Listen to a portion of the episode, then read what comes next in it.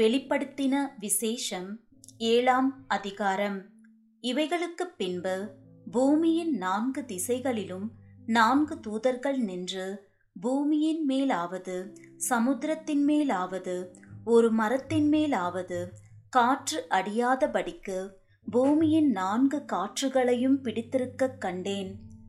ஜீவனுள்ள தேவனுடைய முத்திரை கோலையுடைய வேறொரு தூதன் சூரியன் உதிக்கும் திசையிலிருந்து ஏறிவர கண்டேன்.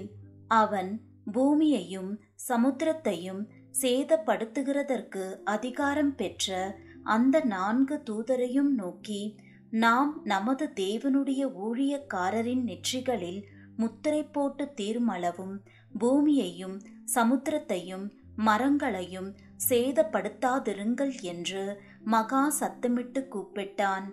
முத்திரை போடப்பட்டவர்களின் தொகையை சொல்ல கேட்டேன்.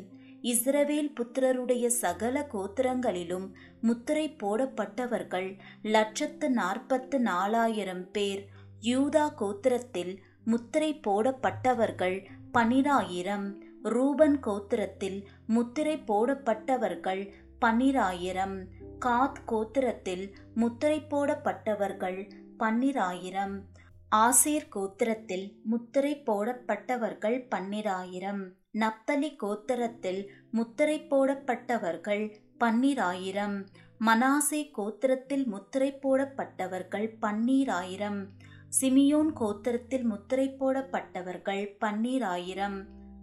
லேவி கோத்திரத்தில் முத்திரை போடப்பட்டவர்கள் பன்னிராயிரம்.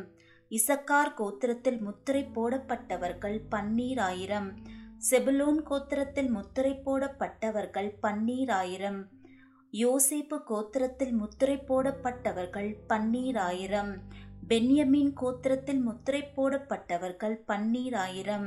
இவைகளுக்கு பின்பு நான் பார்த்தபோது, இதோ, சகல ஜாதிகளிலும் கோத்திரங்களிலும் ஜனங்களிலும் பாஷைக்காரரிலும் இருந்து வந்ததும் ஒருவனும் எண்ணக்கூடாததுமான திரளான கூட்டமாகிய ஜனங்கள் வெள்ளை அங்கிகளை தரித்து தங்கள் கைகளில் குருத்தோலைகளை பிடித்து சிங்காசனத்திற்கு முன்பாகவும் ஆட்டுக்குட்டியானவருக்கு முன்பாகவும் நிற்க கண்டேன். அவர்கள் மகா சத்தமிட்டு, இரட்சிப்பின் மகிமை சிங்காசனத்தின் மேல் வீற்றிருக்கிற எங்கள் தேவனுக்கும் ஆட்டுக்குட்டியானவருக்கும் உண்டாவதாக என்று ஆர்ப்பரித்தார்கள். தூதர்கள் யாவரும் சிங்காசனத்தையும் மூப்பர்களையும் நான்கு ஜீவன்களையும் சூழ நின்று சிங்காசனத்திற்கு முன்பாக முகங்குப்புற விழுந்து தேவனை தொழுது கொண்டு, ஆமேன், எங்கள் தேவனுக்கு துதியும் மகிமையும் ஞானமும் ஸ்தோத்திரமும் கனமும் வல்லமையும் பலனும் சதா காலங்களிலும் உண்டாவதாக, ஆமேன் என்றார்கள். அப்பொழுது மூப்பர்களில் ஒருவன் என்னை நோக்கி, வெள்ளை அங்கிகளை தரித்திருக்கிற இவர்கள் யார், எங்கேயிருந்து வந்தார்கள் என்று கேட்டான். அதற்கு நான், ஆண்டவனே, அது உமக்கே தெரியும் என்றேன். அப்பொழுது அவன், இவர்கள் மிகுந்த உபத்திரவத்தில் இருந்து வந்தவர்கள். இவர்கள் தங்கள் அங்கிகளை ஆட்டுக்குட்டியானவருடைய இரத்தத்திலே தோய்த்து வெளுத்தவர்கள். ஆனபடியால் இவர்கள் தேவனுடைய சிங்காசனத்திற்கு முன்பாக இருந்து இரவும் பகலும் அவருடைய ஆலயத்திலே அவரை சேவிக்கிறார்கள். சிங்காசனத்தின் மேல் வீற்றிருக்கிறவர் இவர்களுக்குள்ளே வாசமாயிருப்பார். இவர்கள் இனி பசி அடைவதும் இல்லை, இனி தாகம் அடைவதும் இல்லை. வெயிலாவது உஷ்ணமாவது இவர்கள் மேல் படுவதும் இல்லை.